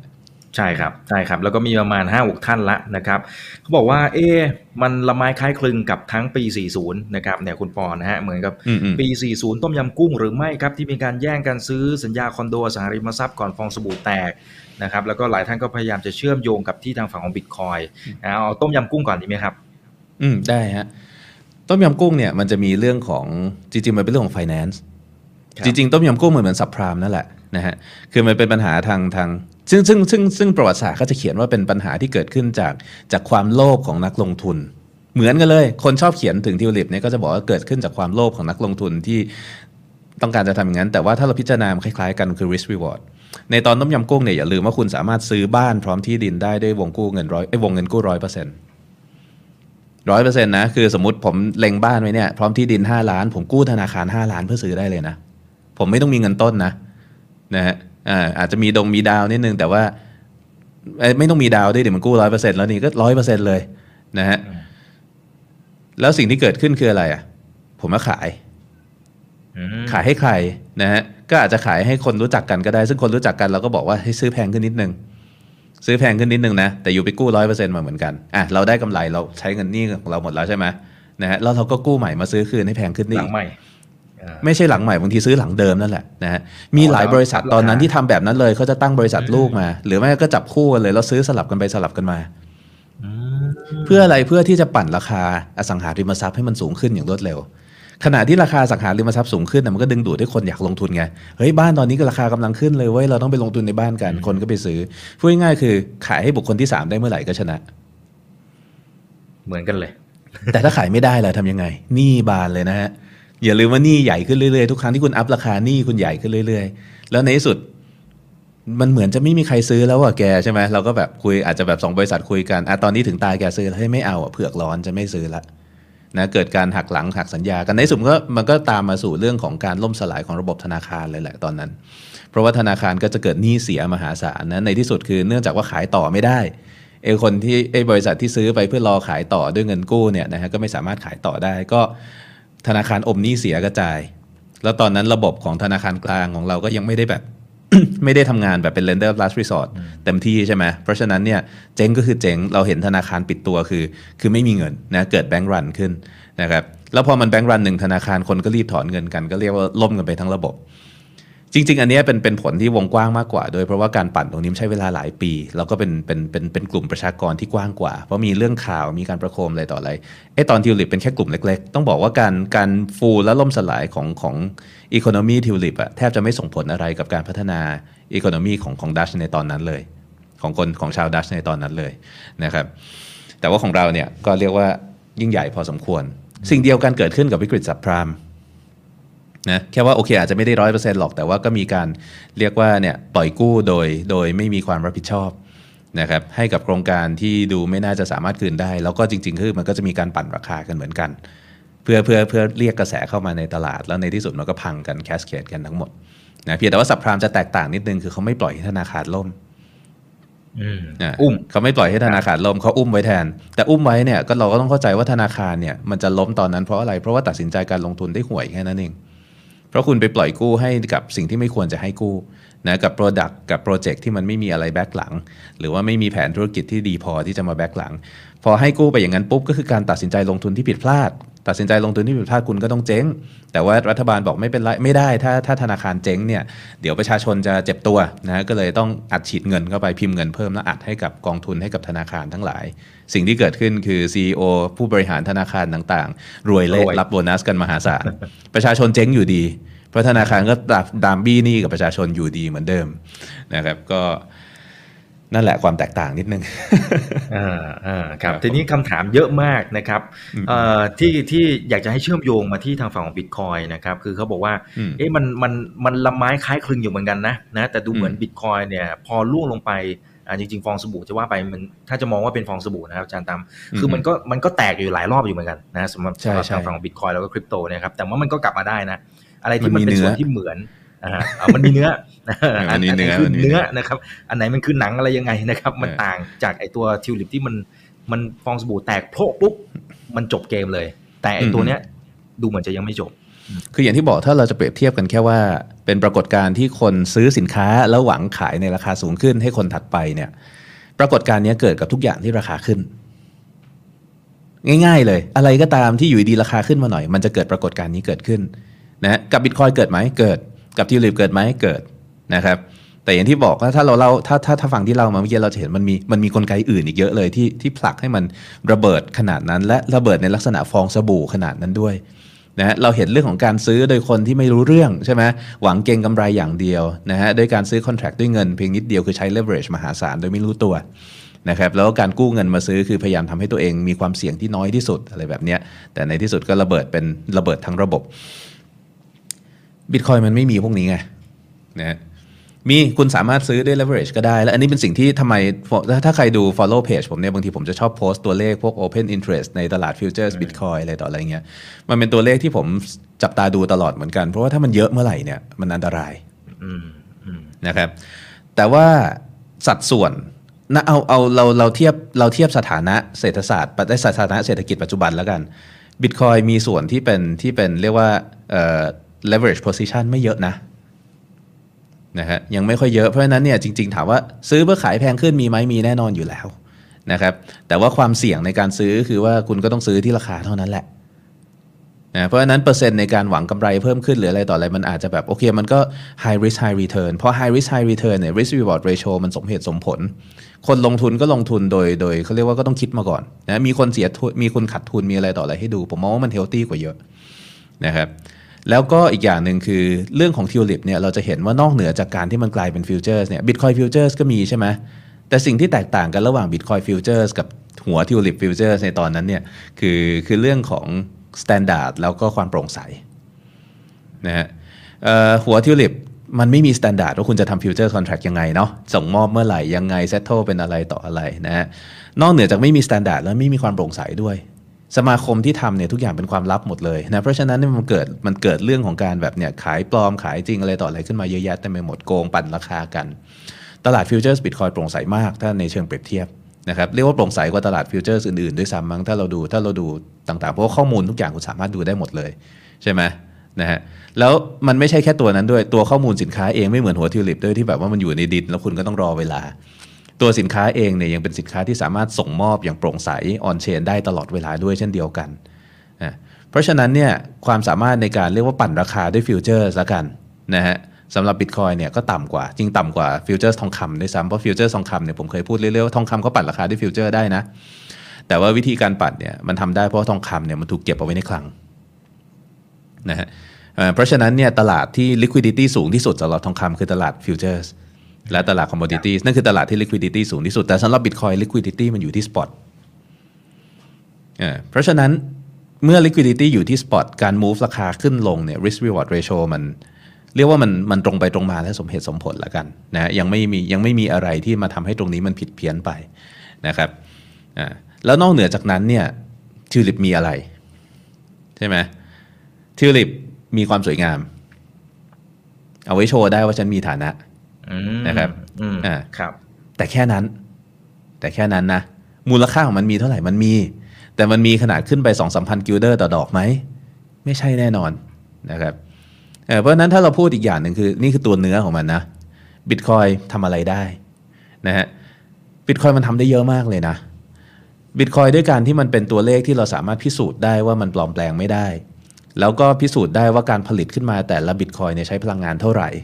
แล้วก็สามารถที่จะทำธุรกรรมให้กันได้ โดยที่ไม่ต้องมีตัวกลางเนี่ย อันนี้คือความแตกต่างมหัศจรรย์เลยที่ทำให้บิตคอยเนี่ยมี utility value มหาศาลในการเป็นเงินที่คุณสามารถใช้ได้ โดยไม่มีตัวกลาง เป็นเทคโนโลยีครั้งเป็นครั้งแรกในโลกการพัฒนาเทคโนโลยีเลยที่เราสามารถมีเงินดิจิทัลที่ใช้งานได้ โดยไม่มีตัวกลางอย่างสิ้นเชิงนะครับแม้กระทั่งเทคโนโลยีที่ copy บิตคอยและพัฒนาต่อมาเรื่อยๆอย่างเช่นเอาคอยต่างๆ ยังมีตัวกลางซะส่วนใหญ่ มีบิตคอยตัวเดียวเท่านั้นที่สามารถทำงานได้อย่างไร้ตัวกลางทำให้เงินเนี่ยนะฮะเป็นของของเราอย่างแท้จริงเอ่อ censorship resistant อย่างแท้จริง open อย่างแท้จริง ถามว่านี่คือ utility ไหมนี่คือ utility มหาศาล สูงกว่าดอกทิลิปมากมายแน่นอน การที่มันมี utility ขนาดนี้เนี่ยมันก็ทำให้คนเห็นแหละนะว่ามูลค่ามันมี พอคนเห็นแบบนี้ปุ๊บทุกครั้งที่ราคา crash มันไม่ได้ปล่อยกันหมดเนี่ยมันมีคนเห็นมูลค่าที่ราคาต่างๆ กันเยอะมาก เพราะฉะนั้นก็จะมีคนรอรับซื้ออยู่เยอะนะทุกครั้งที่ราคาบิตคอย crash ออกมามันก็จะมีการรอซื้อ ก็เลยทำให้เราสามารถที่จะพยุงราคามันอยู่ได้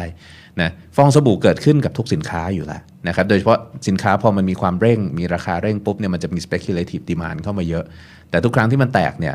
มันจะต้องมาวัดกันแหละว่าฐานของมันอยู่ตรงไหน ซึ่งเราก็จะเห็นว่าตลอด 12 ปีของบิตคอยฐานของมันก็ยกขึ้นมาเรื่อยๆเหมือนกัน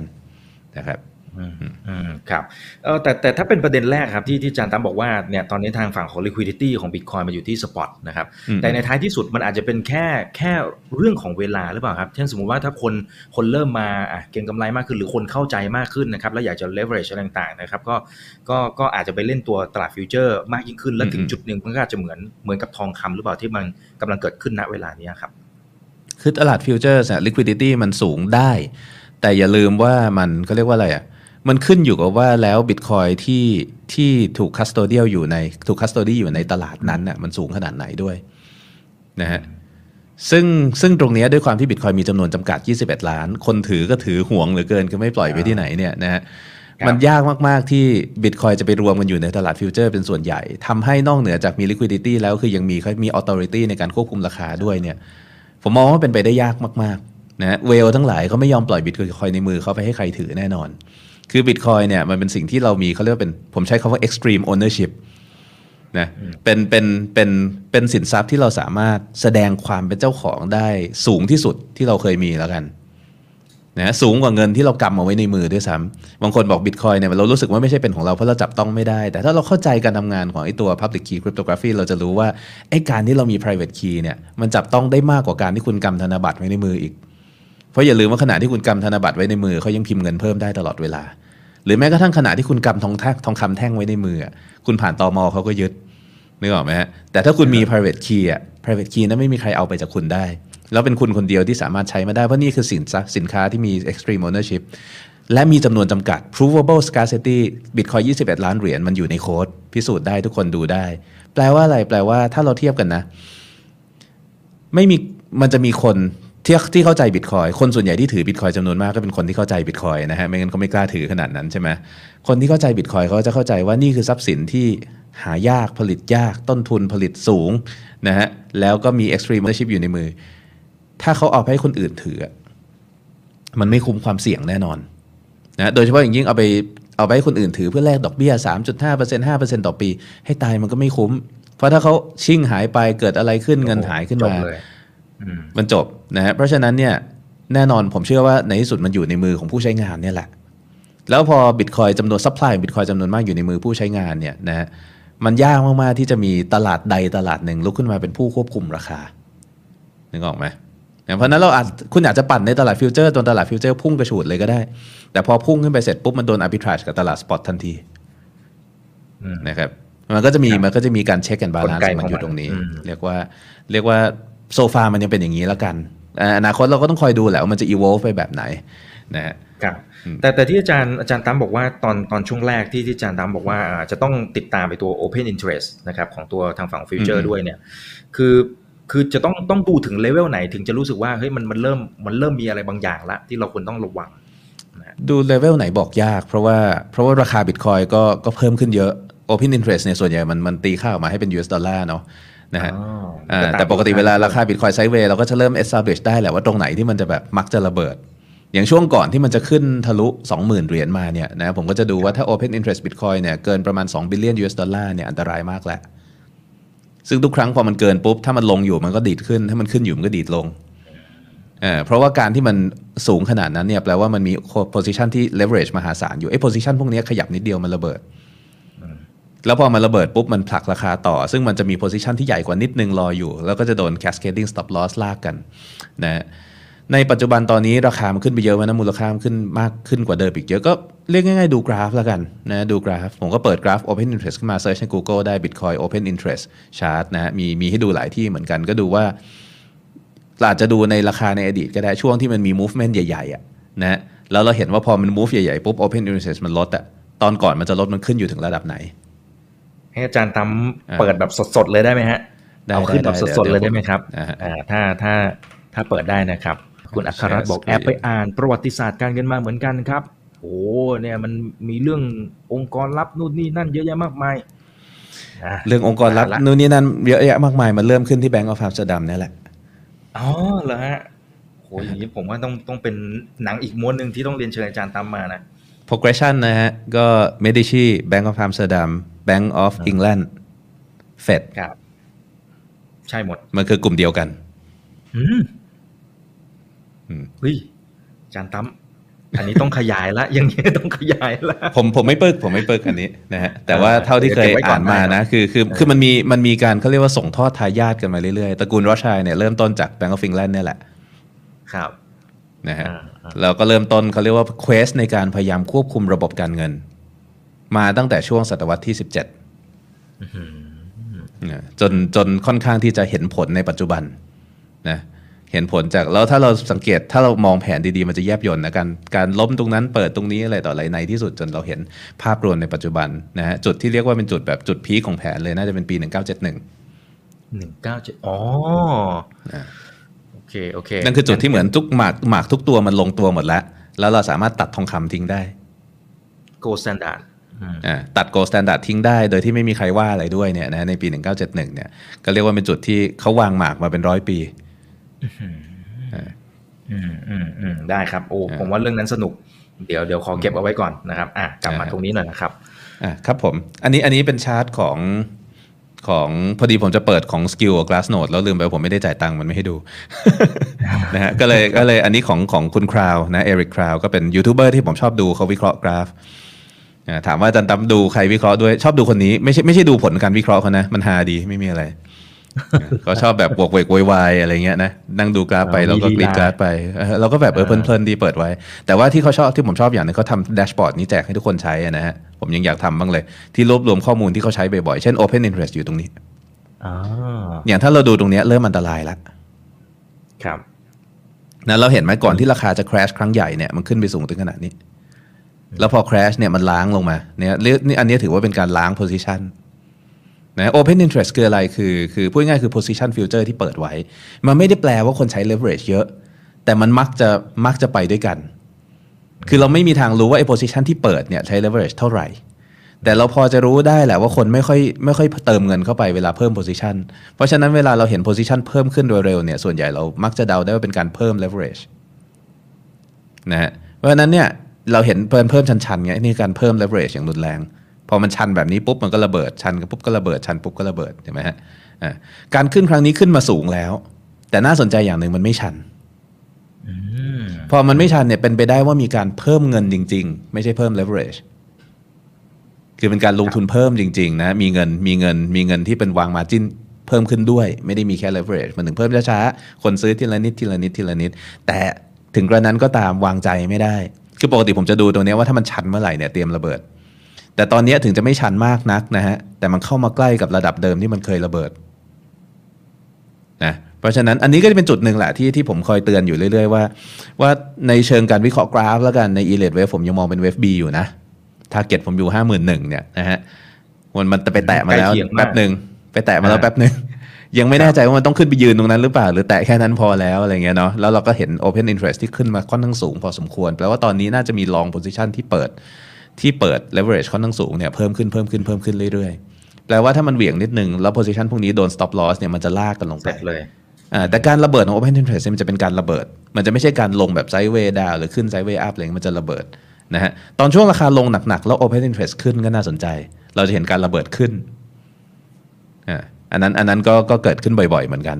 นะครับครับแต่ตอนนี้ช่วงนี้เป็นอย่างนี้เอ้ยแค่นี้แหละ อันนี้เป็นตัวหนึ่งที่ผมชอบดูนะ Open Interest นะครับ liquidation ในพวกนี้ดูได้อ่าครับอ่าอันนี้เปิดให้กันดูแบบสดๆเลยนะครับครับโอเคอ่าเดี๋ยวผมขอดูคำถามตอนนี้เยอะมากนะครับเอ่อปัจจุบันมีสายพันธุ์นี้อยู่หรือเปล่าเอ่อหมายถึงไอไอไอไอทิวลิปนั่นแหละฮะอจย์รู้สึกว่ามีนะทำข้อลไหแล้วก็ยังแพงอยู่ด้วย อ๋อครับเออคือ Semper Augustus เนี่ยตอนหลังมันมันมันถูกลงเยอะเพราะมันเพาะได้นะฮะสมัยก่อนเนี่ยที่มันแพงมากเพราะเป็นไวรัสไม่ใช่พันธุ์อ่าเพราะฉะนั้นเนี่ยไม่ได้แปลว่าเราเห็น Semper Augustus อันนี้หัวทุกหัวจะเป็น Semper Augustus คุณเอาหัวไปปลูกถ้าหัวนั้นไม่ติดเชื้อมันได้ดอกทิวลิปแดงธรรมดานะ ครับ ราคาอ่าไม่ได้ยิกใช่ใช่เพราะฉะนั้นเนี่ยมันมันไม่ใช่ว่าแบบได้พันธุ์ไหนพันธุ์นั้นอะไรเงี้ยนะฮะเออมีคนเอาไปเปรียบกับกล้วยด่างเออ ใช่ไหมตอนนี้ต้นเป็นล้านแล้ว อันนี้ค่อนข้างใกล้เคียงกัน แต่ว่าถึงก็ใกล้เคียงกันก็ตาม เรายังไม่เห็นการซื้อขายกล้วยด่างแบบ future ที่ใช้เลเวอเรจสูงๆ ถ้ามีเนี่ยต้นเป็นล้านก็เอาไม่อยู่ฮะนะครับอืมเราได้ระเบิดแน่ครับคุณสุรพงศ์บอกว่าเอ๊ะแล้วสมัยนั้นเขาไม่ขโมยกันเหรอฮะปลูกหน้าบ้านไม่ใช่เหรอฮะ มันขโมยมันก็น่าจะง่ายกว่าหรือเปล่าเราไปซื้ออมผมเชื่อว่าคงมีเยอะเลยแหละนะฮะเพราะฉะนั้นเรื่องของ security อะไรก็เยอะแต่สมัยนั้นเนี่ยอย่าลืมว่าเป็นสมัยที่ ที่อธิปไตยของประชาชนสูงนะพูดง่ายๆคือคุณขโมยคุณโดนยิงตายคาบ้านเขานั่นแหละอ๋อครับครับอ่านะครับนก็อาจจะเอ่อแล้วอย่าลืมว่าสมัยนั้นเนี่ย ทหารก็ไม่ใช่ของกษัตริย์ของอะไรนะ คือถ้าคุณมีเงินคุณจะมีทหารของตัวเอง คุณมีกองทัพของตัวเองนะอืมอืมนะฮะคือคือรูปลักษณะสังคมการเมืองในยุคสมัยนั้นไม่เหมือนในปัจจุบันนะครับ ไม่เหมือนเลยเพราะฉะนั้นเราต้องต้องเข้าใจตรงนั้นด้วย คนที่มีตังค์พอที่จะซื้อทิวลิป หัวเป็นร้อยสองร้อยกิลเดอร์มาปลูกเนี่ยเขาไม่ได้มีแค่ยามฮะเขามีกองทัพอ่าอ่าอ่าเพราะฉะนั้นนะครับสุ่มเสี่ยงมากนะครับ คุณแอนอาจารย์ตั้มคิดว่าฟองสบู่ในตลาดอเมริกาเนี่ย ตอนนี้มันมันใกล้เคียงไหมฮะหรืออาจารย์ตั้มคิดว่ามันเป็นฟองสบู่หรือเปล่าทำไมมันทำ new high แทบจะเป็นรายวันเลยฮะอืมฟองสบู่ไหมผมมองว่าใช่แต่ว่าคนละเหตุผลกัน นะฮะคนละเหตุผลกันคือฟองสบู่ของของตลาดหุ้นอเมริกาเนี่ยเป็นฟองสบู่ที่เกิดขึ้นจากการเพื่อง่ายๆปั๊มอัดฉีด อัดฉีดเข้าไปเรื่อย อันนี้คือ bubble อย่างแท้จริงเลยนะฮะ bubble ที่เกิดจากการปั๊มลมเข้าไปใช่ไหมคืออัดฉีดเงินเข้าไปดื้อๆเลยนะครับยังไงมันก็ต้องขึ้น แล้วก็มันก็ไม่มีทางที่จะลงเลยตราบใดที่ยังอัดฉีดอยู่ แล้วมันจะหยุดอัดฉีดเมื่อไหร่มันไม่จำเป็นต้องหยุดเนื่องจากเงินมันเป็นแค่ตัวเลขดิจิทัลคุณจะพิมพ์เท่าไหร่ก็ได้ เพราะฉะนั้นเนี่ยถ้าไม่มีอะไรมายุ่งเกี่ยวอะไรกับมัน มันสามารถทำไปได้เรื่อยๆ มันสามารถเป็นไปได้เรื่อยๆนะอันนี้อันนี้ก็ก็น่าสนใจนะฮะอืมอืมครับครับ คุณอัครรัตน์บอกว่าเอ๊ะแล้วอย่างนี้มันมันมีเหตุการณ์อะไรที่มันคล้ายๆกับ d e f i ไหมฮะแล้วอาจารย์ตามมองประเด็นนี้อย่างไร น่ากลัวอืมไหมฮะคือคือคือมันจะใกล้กว่า คือถ้าเราเทียบกับบิตคอยเราจะเริ่มเห็นแล้ว มันใกล้แค่ประเด็นบางประเด็น แต่โดยส่วนใหญ่มันต่างกันมากถูกไหม แต่พอเรามามองอะไรอย่างเช่น d e f i เนี่ยมันใกล้กว่าเยอะเลยนะฮะเพราะว่าเราสามารถที่จะแต่ d e f i ก็จะไม่ได้มีเรื่อง leverage อะไรมหาศาลนะเนาะแต่มันเป็นแค่เป็น yield chasing นะแต่เราก็เลยเห็นว่ามันระเบิดเร็วทุกงานเลย มามาปุ๊บปุ๊บระเบิดปุ๊บปุ๊บระเบิดนะแต่ว่า d e f i เนี่ยจริงๆมันมันไม่ได้ไม่ได้แสดงผลขนาดนั้นเท่าไหร่ เพราะว่า d e f i มันจะมีปัญหานิดนึงคือโค้ดที่ซับซ้อนเนี่ยมีช่องโหว่ แล้วพอโปรเจกต์ไหนมันมีมูลค่ามากๆเนี่ยมันกลายเป็นเป้า แล้วพอเป็นเป้าปุ๊บช่องโหว่มันโดนใช้งาน เพราะฉะนั้นก่อนที่เราจะเห็นไอ้ฟองสบู่ของแต่ละโปรเจกต์มันโตจนเอาไม่อยู่ แล้วในที่สุดระเบิดด้วยการที่ดีมานมันหายไปแล้วคราชลงมาเนี่ยมันตายด้วยการโดนปล้นทั้งระบบก่อน ก็เลยก็เลยจริง ๆ คือเออมันมีจุดเริ่มต้นที่ดูเหมือนแบบจะเอาไม่อยู่คล้าย ๆ กัน แต่ว่าแต่ว่ามันถูกเคิร์ฟเอาไว้ด้วยการที่บางทีช่องโหว่มันยังมีเนี่ยนะฮะโดนไปทำก่อให้นมิจฉาชีพเข้ามาแล้วมารักผูไว้ก่อนได้ครับ ซึ่งก็ไม่รู้ว่ามันเป็นข้อดีหรือไม่ดีนะนะแต่ก็ก็อันนั้นแต่ว่า d e f i ก็คงพัฒนาไปเรื่อยๆ จนในที่สุดมันก็คงแข็งแกร่งขึ้นนะครับเพียงแต่ว่าจะต้องจ่ายบทเรียนอันแพงๆเนี่ยไปอีกกี่รอบก็ก็ต้องรอดูกันไป แต่ก็ขอดูให้เป็นโปรเจกต์ที่ได้บทเรียนแล้วกันคือมีบางโปรเจกต์ที่ไป copy code ที่รู้อยู่แล้วว่ามีช่องโหว่แล้วมารันเพื่อหวังรวยเร็วๆเนี่ยก็ก็ดันก็มีคนทะลึ่งไปลงเงินกับเขาแล้วก็เสียเงินเนี่ยเยอะแยะเหมือนกัน แต่ว่าภาพรวมเลยมันจะคล้ายตรงไหน ภาพรวมเลยมันคล้ายตรงที่ ง่ายๆเลยถ้าพูดถ้าพูดภาษาหยาบๆหน่อยคือมันเกิดกลุ่มเศรษฐีใหม่ที่ลงทุนไม่เป็นขึ้นเนี่ยอ่าแล้วก็อาจจะเก่งด้านโลกอื่นแล้วก็อาจจะคิดว่ารู้เรื่องนะฮะแล้วก็กระโดดเข้าไปเทรดไม่เป็นก็จะเทรดลงทุนไม่เป็นก็จะก็จะทำเขียนโปรแกรมเป็นแล้วนึกว่าเป็นหมดทุกอย่างอะไรเงี้ยเนาะนะฮะก็ก็เป็นเรื่องปกติแล้วกัน คือไม่ได้ว่าอะไรแต่ว่าเป็นเรื่องปกติ ว่าตรงเนี้ยมันเป็นมันเป็นจุดที่บางทีมันทำให้เกิดอะไรแปลกๆขึ้นนะในขณะเดียวกันมันก็เกิดโอกาสขึ้นเยอะแยะเหมือนกันครับผม ครับอ่าเข้าใจได้นะครับ อาจจะขออีกสักสองสามคำถามนะครับ คุณซีวิลนะฮะคุณซีวิลบอกว่า ตอนนี้บางเหรียญเนี่ยมันก็ขุดได้ บางเหรียญนี่มันก็สเต็กได้อืมแล้วมันต่างอะไรกับ QE ของรัฐบาลนะครับ อืมต่างกันเยอะเหมือนกันนะฮะแต่ว่ามันแล้วแต่ว่าเราพูดถึงเหรียญไหนอืมเอาเป็นบิตคอยก่อนแล้วกันนะฮะบิตคอยเนี่ยขุดได้ แต่ขุดได้เนี่ยมันไม่ได้ขุดเท่าไหร่ก็ได้ คือคือบล็อกหนึ่งได้บิตคอยเท่าไหร่เนี่ยมันกำหนดอยู่ในโค้ด คุณแก้ไขไม่ได้นะบิตคอยจริง ๆ ไม่จำเป็นต้องมีจำนวนจำกัด 21 ล้านเหรียญก็ได้ผมพูดเรื่อยๆนะสิ่งที่สำคัญของมันคือมันมีกฎตายตัวที่คุณเปลี่ยนแปลงไม่ได้ ทุก ๆ 10 นาทีมีบิตคอยเกิดขึ้นใหม่ครับ ตอนนี้ทุก ๆ 1 วันเกิดขึ้นใหม่ประมาณ 900 บิตคอยสม่ำเสมอทุกวันไม่เปลี่ยนแปลงอีก 4 ปีข้างหน้าลงเหลือ 450 บิตคอยต่อวัน ไปเรื่อยๆนะฮะไม่เปลี่ยนแปลง จนในที่สุดปี 2140 หยุดผลิตก็เป็นไปตามนั้นตามโค้ดที่กำหนดเอาไว้ เป็นเหมือนปรากฏการณ์ธรรมชาติที่เราเข้าไปยุ่งอะไรกับมันไม่ได้ QE คือวันนี้ไม่ผลิตอืมวันนี้ประชุม พรุ่งนี้ปั๊มอีกเท่าตัว วันต่อไปบอกว่าไม่ผลิต เราไม่มีทางรู้เลยมันจะเกิดขึ้นเมื่อไหร่ แล้วเวลามันเกิดขึ้นเนี่ย อย่างบิตคอยเวลาขุดเนี่ย คนที่ได้เงินที่เกิดที่ผลิตขึ้นใหม่คือใคร คนที่ได้เงินที่ผลิตขึ้นใหม่คือนักขุด ซึ่งนักขุดต้องลงทุนลงแรงนะฮะ จ่ายค่าไฟ จ่ายค่าอุปกรณ์ทำงานเพื่อแลกกับเงินที่ผลิตขึ้นใหม่ ซึ่งมันไม่ค่อยคุ้มเท่าไหร่หรอกมันเลยทำให้จริง ๆ มันมีนักขุดอยู่ไม่เยอะมากนักคนที่ขุดได้คือคนที่สามารถมีค่าไฟได้ถูกกว่าทำ efficiency ได้ดีกว่าชอบงานแบบนั้นนะฮะแต่มันไม่ได้คุ้มขนาดที่ว่าทุกคนจะไปขุดกันหมดนึกออกไหมคนก็ยังไปทำนู่นทำนี่เพื่อแลกหาเงินมา มาซื้อเอาง่ายกว่า ก็จะเป็นคำพูดที่ทุกคนพูดพูดกันนะครับเพราะฉะนั้นตรงนี้แตกต่างกันมาก เพราะว่าเงินเนี่ยมันจะไปสู่ผู้ที่ลงทุนลงแรงในการผลิตมัน แล้วทุกคนสามารถเป็นผู้ที่อยากจะลงทุนลงแรงผลิตมันได้ วันนี้คุณอยากขุดก็ได้ ผมอยากขุดก็ได้ แล้วเราก็ได้รับส่วนแบ่งในแรงที่เราลงไป แต่เวลาเฟดพิมพ์เงินเพิ่มนะฮะเเวลารัฐบาล US กู้เงินเฟดเพิ่ม เงินมันไม่ได้มาที่ผู้ที่ลงทุนลงแรงในการสร้างเงิน จริงมันไม่มีใครสร้างเงินเพราะรัฐบาลจริงๆมันก็ใช่แหละเพราะรัฐบาลสร้างก็เลยเงินก็เลยตกอยู่กับรัฐตกอยู่กับเฟดนะฮะเงินก็เลยไปตกกับบริษัทต่างๆ หรือโปรเจกต์ต่างๆ ที่เขาต้องการผลิตเงินเพื่ออัดเข้าไป ตกเข้าไปกับกองทุน ตกเข้าไปกับธนาคาร ตกเข้าไปกับพวกบริษัทก่อสร้างทำรับแบงก์โปรเจกต์ทั้งหลาย ต่างกันเยอะเลยตรงนี้นะฮะเพราะว่า QE มันมีมันมีเจตนา มีวัตถุประสงค์เพื่อใคร ในจำนวนมากแล้วคาดเดาไม่ได้ การขุดบิตคอยเป็นการผลิตขึ้นตามตาราง คาดเดาได้ไม่มีเปลี่ยนแปลงทุกคนได้เท่าเทียมนะครับเอ่อถ้าพูดถึงเหรียญอื่นก็ต้องมาดูว่ามันแตกต่างกันไหม บางเหรียญก็ก็ตรงไปตรงมาเหมือนกันนะคุณอยากขุดโดสวันนี้ก็ได้คุณก็จะได้โดสตามสัดส่วนกำลังขุดของคุณ ผมพูดถึงขุดนะฮะแต่สเต็กเนี่ยจะใกล้เคียงการสเต็กเนี่ยจะใกล้เคียงไม่ไม่ได้ใกล้เคียง QE แต่ใกล้เคียงรูปแบบการผลิตเงินของของของธนาคารนะครับคือคือเราไม่ต้องลงทุนลงแรงอะไรมาก ต้นทุนคุณต้องมีเงินเยอะ คุณต้องมีเงินเยอะเพื่อไปสเต็กแต่การสเต็กเนี่ยมันแทบจะไม่มีความเสี่ยงอะไร การที่จะมีเงินคุณถ้าคุณจะขุดได้เยอะๆคุณก็ต้องมีเงินเยอะถูกต้อง แต่การที่คุณมีเงินเยอะแล้วจะขุดได้เยอะคุณต้องเสี่ยงมหาศาลเลย คุณต้องซื้อเครื่องขุดมา ซึ่งคุณไม่รู้เครื่องขุดของคุณจะขุดได้ไปอีกกี่ปี จะพังหรือเปล่าจะอะไรหรือเปล่า เอามาตั้งไว้ไฟจะไหม้ไหมอะไรเงี้ยนะฮะค่าไฟอีกค่าไฟจะขึ้นจะลงเราก็ไม่รู้นะฮะไฟฟ้าจะมีไฟฟ้าจะดับส่งของได้ไม่ได้ความเสี่ยงเยอะเลย เพื่อที่จะแลกมากับบิตคอยที่ผลิตได้ แต่พอ Proof of Stake แค่เรามีเงินเยอะ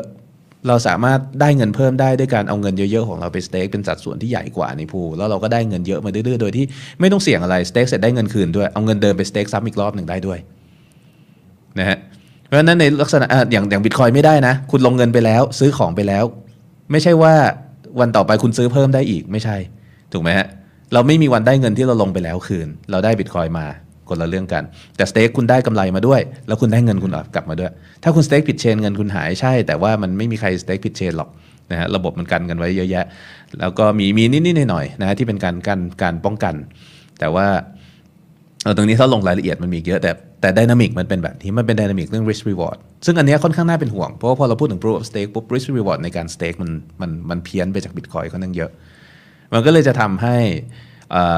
เขาเรียกว่ามันจะเกิดปัญหาที่คนคนที่ร่ำรวย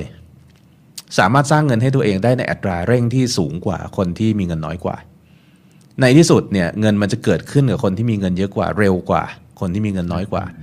ในบิตคอยเป็นไหมเป็นเหมือนกันแต่ว่าอย่าลืมว่าคนที่มีเงินเยอะเขาต้องเสี่ยง แต่ว่าใน Pro Stake เนี่ยเขาแทบไม่ต้องเสี่ยงอะไรนะเพราะฉะนั้นเขาจะไม่มีโอกาสที่จะลดลงมาในระดับอื่นเลย นะเขาก็จะเพิ่มไปเรื่อยๆ ในที่สุดเขาจะมีเงินทุนที่ใหญ่ขึ้นเรื่อยๆ จนในที่สุดเขาจะครอง majority ของเสียงใน stake ได้ แล้วเมื่อเขาครอง majority ของเสียงใน stake ได้คราวนี้เขาอยากแก้ไขบัญชียังไงก็ได้แล้วเหมือนกันนะแน่นอนว่า proof of stake chain ทั้งหลายก็จะมีวิธีการป้องกันปัญหาเนี้ยแต่ยังไม่มียังไม่มีอันไหนที่ provable แล้วกันว่ากันได้อย่างแท้จริง เพราะว่ายังไม่มีตัวไหนที่ run ได้ยาวนานๆโดยไม่มีปัญหา อันนี้ก็ต้องรอให้ดูเวลาว่าเออเทคนิคการแก้ปัญหาพวกนี้ของใครดีกว่ากัน นะก็จะมีวิธีแบบอะไม่ให้ลงซ้ำใส่ timer อ่า random รายชื่ออะไรต่ออะไรอย่างเงี้ยนะฮะก็ต้องคอยดูกันไปว่าจะทำยังไง แต่ถ้าของ Bitcoin ตรงไปตรงมาคุณเล่นลอตเตอรี่ ถ้าคุณถูกหวยคุณมีสิทธิ์ได้ปิดบัญชีและได้ตังค์แค่นั้น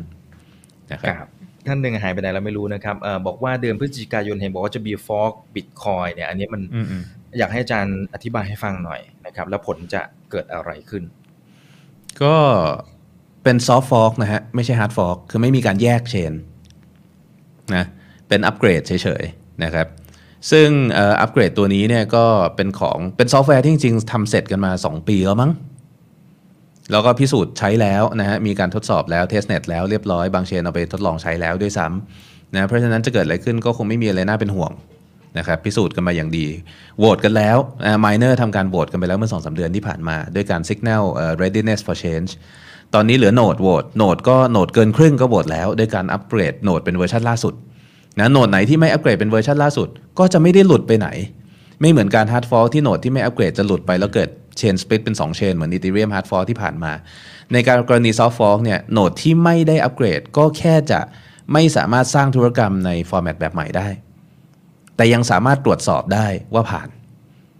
ก็แปลว่าอยู่ด้วยกันได้นะฮะอยู่ด้วยกันได้เพราะฉะนั้นตอนนี้เนี่ยในเชิงของเสถียรภาพของระบบไม่มีปัญหาอะไร เพราะว่า miner เกิน 90% miner เกิน 95% signal ความพร้อมแล้วว่า เขาพร้อมที่จะสร้างบล็อกในฟอร์แมตใหม่นี้ ส่วน node เนี่ยเกิน 50%ก็พร้อมแล้วว่า ฉันก็สร้างพร้อมที่จะสร้าง transaction สร้างธุรกรรมใน format ใหม่นี้เหมือนกันนะครับแล้ว node ที่ยังไม่ได้เปลี่ยนก็บอกว่าก็ก็ไม่เป็นไรก็อยู่ด้วยกันได้ก็ฉันก็อ่านของแกได้ นี่คือ soft fork มัน soft soft ไม่มีอะไร ไม่ได้ทะเลาะกันนะก็ไม่ต้องเป็นห่วง สิ่งที่เกิดขึ้นคือเป็นการเพิ่มคราวนี้เป็นการอัปเกรดใหญ่เหมือนกันนะครับเป็นการเพิ่ม digital signature scheme Bitcoin จะกลายเป็นบล็อกเชนแรกในโลกที่มี digital signature scheme สอง scheme อยู่ในบล็อกเชนเดียวกันอืมคืออันนี้อันนี้เทคนิคมีประโยชละน์ยังไงนะฮะฮะอ่าจริงๆจริงๆมันไม่ได้มีประโยชน์ยังไงมันควรจะมีอันเดียว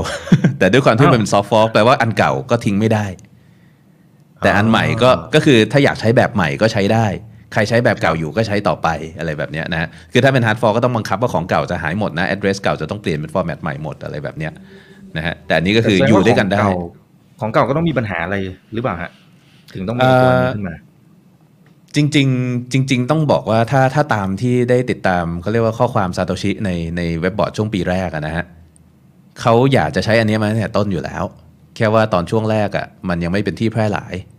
อ๋ออ่า แค่นั้นเองนะฮะก็ครับก็ผ่านมา 10 กว่าปีแล้ว คนรู้จักกันเยอะแล้วในส่วนของ Schnorr Signature ซึ่งซึ่งเขาเรียกว่ามีประสิทธิภาพสูงกว่า ECDSA ที่ใช้อยู่ใน Bitcoin นะมีประสิทธิภาพสูงกว่า แต่ไม่ได้แปลว่าสีเขียวกว่าหรืออะไรคือคือคือมันก็พอๆกัน แค่ว่าประสิทธิภาพในการทำงานขั้นสูงที่ซับซ้อนเนี่ยมีประสิทธิภาพสูงกว่า สิ่งที่เกิดขึ้นแตกต่างกันเลยคือถ้าคุณทำธุรกรรมที่ซับซ้อน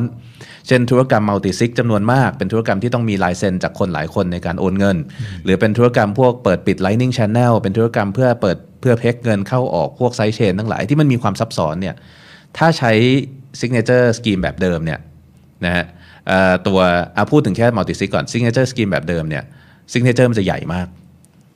เวลาที่เราจะใช้เงินใช้เงินเนี่ยมันจะมี transaction ที่ขนาดใหญ่ต้องจ่ายค่าโอนแพงง่ายๆ ถ้าใช้แบบใหม่เนี่ย transaction ทุกอันเนี่ยมันจะสามารถมี signature ขนาดเท่ากันได้หมด ไม่ว่าคุณจะแบบต้องใส่ 10 signature signature สุดท้ายที่คนเห็นในบล็อกเชนก็มีขนาดเท่ากับ 1 signature แต่สามารถพิสูจน์ได้ว่าในการสร้าง signature ที่มีขนาดความยาวเท่ากันเนี่ยมาจาก 10 signature ที่ถูกต้องจริง ๆ นะ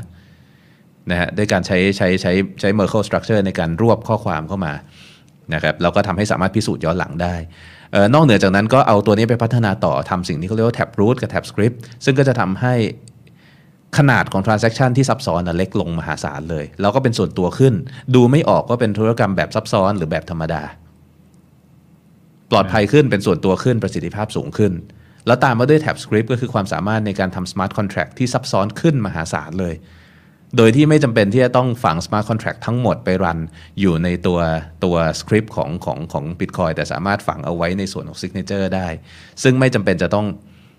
บอกไปทั้งหมดเวลาใช้งานทำให้ตัวธุรกรรมก็มีขนาดเล็ก และไม่มีลิมิตในเรื่องของความใหญ่ของขนาด script อีกต่อไป ของเดิมเนี่ยถ้าทำ script ที่ซับซ้อนมาก script ใหญ่ปุ๊บมันเต็มบล็อกเชนมันใช้ไม่ได้คือ Bitcoin ทำ smart contract ได้นะฮะเอ่อหลายหลายหลายหลายครั้งที่ผมพูดเนี่ยหลายคนก็จะงงว่าแบบ ทำไมทำไมถึงพูดคำว่า smart contract กับ Bitcoin smart contract มันเริ่มต้นที่ Bitcoin นะ คือ Ethereum แค่เพิ่มฟีเจอร์ไป2อสอย่างแค่นั้นเองจาก Bitcoin แต่ว่า Bitcoin ทำ smart contract ได้นะฮะแค่ว่ามันเขียนยาก มันเขียนยาก แล้วมันก็ค่อนข้างมีข้อจำกัดในเรื่องของขนาดและพื้นที่และความซับซ้อนของคำสั่งแค่นั้นเอง อันเนี้ยก็จะครับพูดง่ายๆคือปลดล็อก Bitcoin ครั้งใหญ่เลยอันหนึ่ง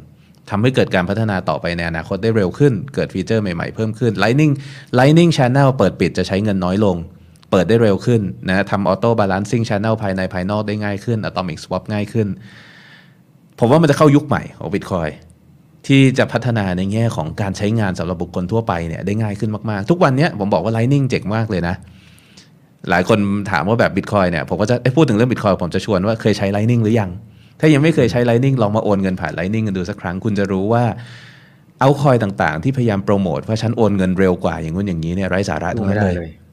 เพราะ Lightning ไม่มีข้อจำกัดทางด้านปริมาณเงินที่โอนได้เอ้ยปริมาณ transaction ที่เกิดขึ้นได้ใน 1 วินาทีด้วยซ้ำเขาบอกว่า 25 ล้าน transaction แต่วินาที แต่มันเป็นตัวเลขที่เป็นข้อจำกัดของสายแลนนะฮะ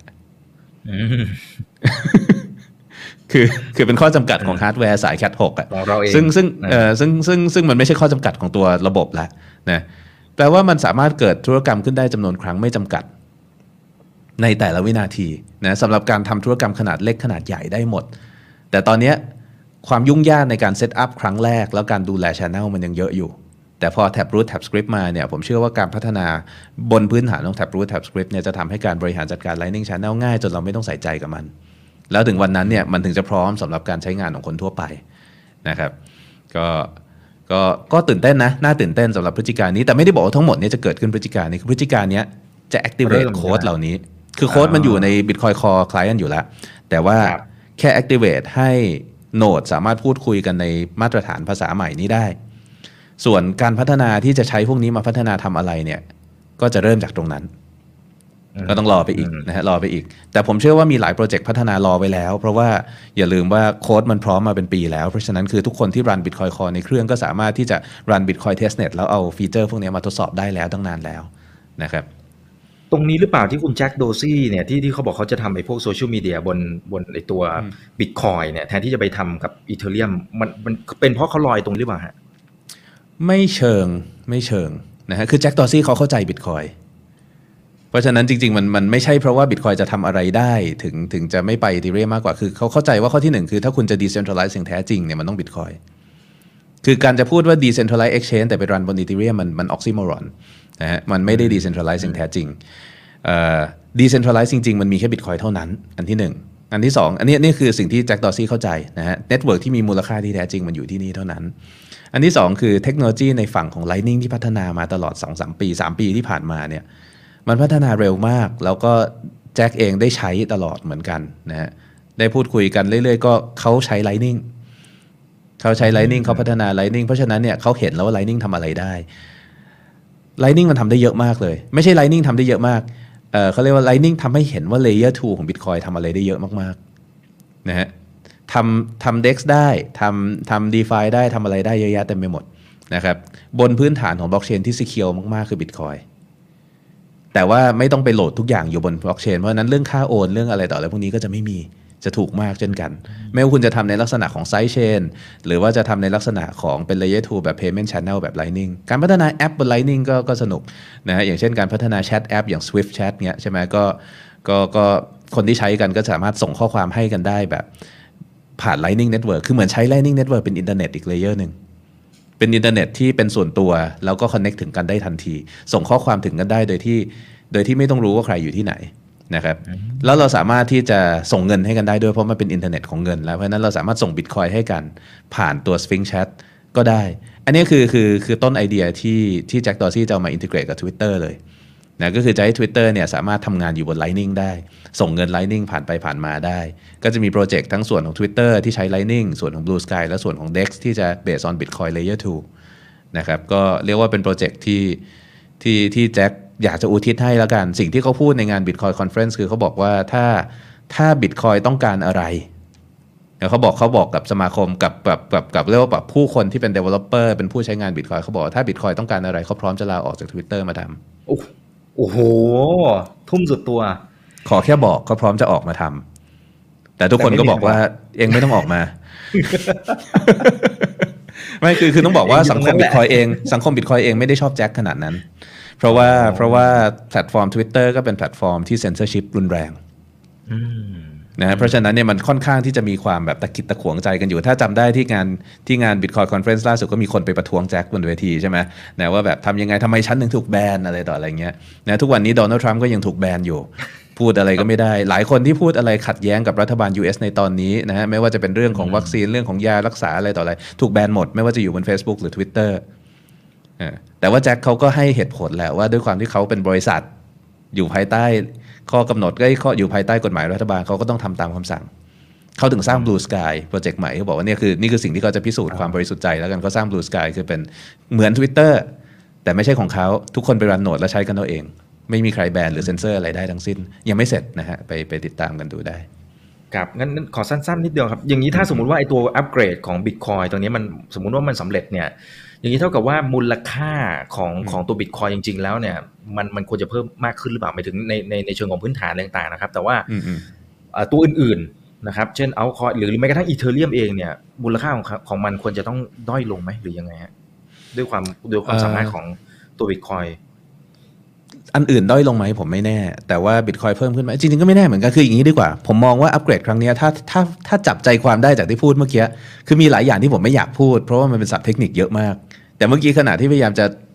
เขาเรียกว่าพื้นๆให้มากที่สุดก็หลุดศัพท์เทคนิคไปเยอะเหมือนกันคืออัปเกรดครั้งนี้เป็นอัปเกรดที่ค่อนข้างลึก ลึกในระดับเทคนิคนะฮะเหมือนเป็นการอัปเกรดระบบโครงสร้างพื้นฐานของบิตคอยกว่ามันจะงอกเงยขึ้นมาเป็นผลที่ผู้ใช้งานสัมผัสได้เนาะผมว่าอีก อีกต้องให้เวลาอีกสักพักหนึ่งเพราะนั้นผมไม่ไม่ไม่ไม่คาดหวังว่าจะเห็นแบบพฤศจิกายนนี้แล้วเกิดแบบราคาพุ่ง คือถ้าจะราคาพุ่งเพราะว่าอัปเกรดนี้ได้อัปเกรดเนี่ยมันต้องพุ่งมาหลายเดือนแล้ว ซึ่งก็ซึ่งก็พุ่งขึ้นมาเนี่ยแหละนะครับ เพราะว่าเพราะว่าจริง ๆ คือการจะการที่เขาเขาเรียกว่าอะไรเตรียมความพร้อมกันโหวตกันว่าจะผ่านไม่ผ่านเนี่ยมันสิ้นสุดไปแล้ว ตอนนี้มันแค่อัปเกรดตามตามข้อกำหนดที่ตกลงเอาไว้ในโค้ดเฉยๆเพราะเขากะว่ามันจะต้องโหวตกันถึงพฤศจิกากว่าจะผ่าน บังเอิญบังเอิญว่ามันโหวตกัน 2 อาทิตย์แล้วผ่านเลย ก็เลยแบบตอนนี้ทุกคนก็เลยนั่งเกาหัวรอกันไปว่าพอโค้ดมันใส่ไปแล้วเนาะไปแก้โค้ดก็ไม่ได้นะก็เดี๋ยวรอพฤศจิกามัน activate ค่อยใช้แล้วกันอะไรแบบนี้ เพราะฉะนั้นจริง ๆสำหรับในในกลุ่มคนบิตคอยจริงๆ มันไม่น่าตื่นเต้นเท่าไหร่พฤศจิการเนี่ยสิ่งที่น่าตื่นเต้นคือช่วงช่วงสองสาเดือนที่ผ่านมาที่เขาโหวตกันนั่นแหละแล้วก็ผ่านไปแล้วเรียบร้อยนะที่ตอนนั้นคนใน Twitter ต้องเอามีเอาก้อนเขียวๆใส่ตัดหลังชื่อกันเพราะว่าเวลาโหวตมันจะขึ้นเป็นตุ่มเขียวๆอะไรเงี้ยแต่เวลาเราดูในตัว Explorer นะครับ ครับครับผมส่วนโอเคส่วนเรื่องของเชนอื่นเนี่ย อันนี้น่าคิด เพราะว่าเพราะว่าการพัฒนาใน Layer 2 และ Layer 3 ของ Bitcoin Layer 2 และ Layer 3 เนี่ย มันเขาเรียกว่าอะไรอะถ้าคนเห็นค่ามันอะมันเปลี่ยนโลก ผมไม่อยากบอกว่าอันอื่นจะหมดประโยชน์ แต่มันเป็นไปได้นะฮะเพราะว่าอย่าลืมว่าบล็อกเชนอื่น ๆ เกิดขึ้นเนี่ย จุดขายของมันคือมันจะแก้ปัญหาของ Bitcoin นะปัญหาที่ไม่ค่อยเป็นปัญหาเท่าไหร่แต่มันจะแก้ เช่น transaction มันแน่นใช่ไหมนะ ต้องสร้างระบบใหม่ที่ทำเร็วขึ้นทำ smart contract ได้ไม่ซับซ้อน ต้องสร้างบล็อกเชนใหม่ที่ทำได้ซับซ้อนขึ้นและ Turing complete แล้วมันก็จะเจอปัญหาใหม่ของมันเยอะแยะเต็มไปหมดทุกคนก็ต่อสู้กับปัญหาของตัวเอง Bitcoin ก็ไม่ได้อยู่นิ่งๆนะฮะตลอด 12 ปีที่ผ่านมา developer กว่า 800 คน ก็ไม่ได้อยู่นิ่ง ๆ พัฒนามาเรื่อย ๆ ก็พยายามแก้ปัญหาของตัวเองเหมือนกัน สิ่งที่เกิดขึ้นคือเนี่ยบน layer 2เราสามารถส่ง Bitcoin กันได้แบบ ไม่จำกัดจำนวน ปัญหาเรื่อง scalability หายไปทันทีนะครับและ layer 3 สิ่งที่ layer 2ทำเนี่ยมันพิเศษมาก ๆ มันไม่ใช่แค่การสร้าง network สำหรับการส่งเงิน